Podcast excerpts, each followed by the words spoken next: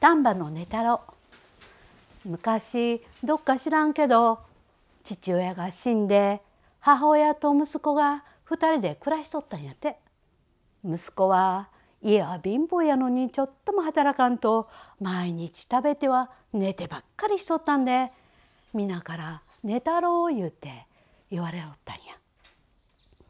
寝太郎の隣の家はどえらい心象よしで一人娘があったんや。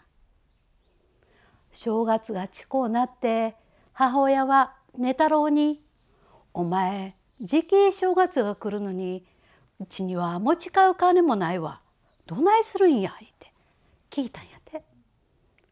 ほんだら寝太郎は「まあ正月になったら金儲けすっさかい待っといてんか」言うて言うたんやて。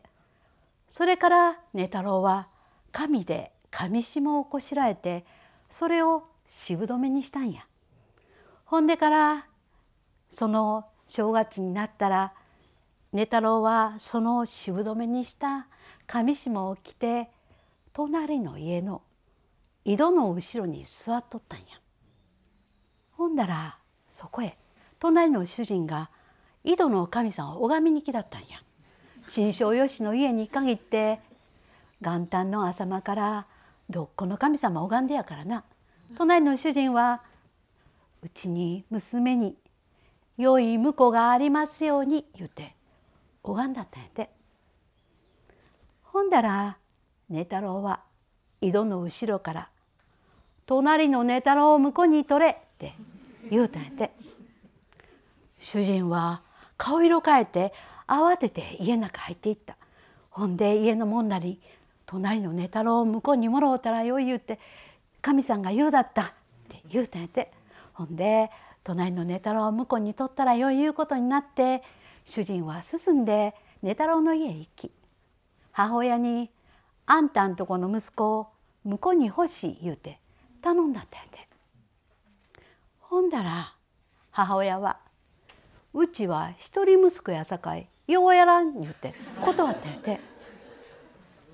そんでも隣の主人はどうしても向こうに欲しい言うて頼んでるもんやさかい寝太郎は隣の家の婿になったんや。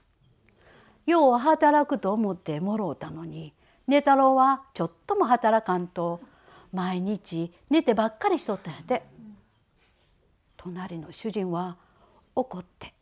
寝太郎の母親のところへ行き「あない寝てばっかりではうちが貧乏になるさかい返したい」言うて言うたんやてんだら母親が「ようやらん言うのに無理やり向こうに取っといて今更よう受け取らん」断ったんやて。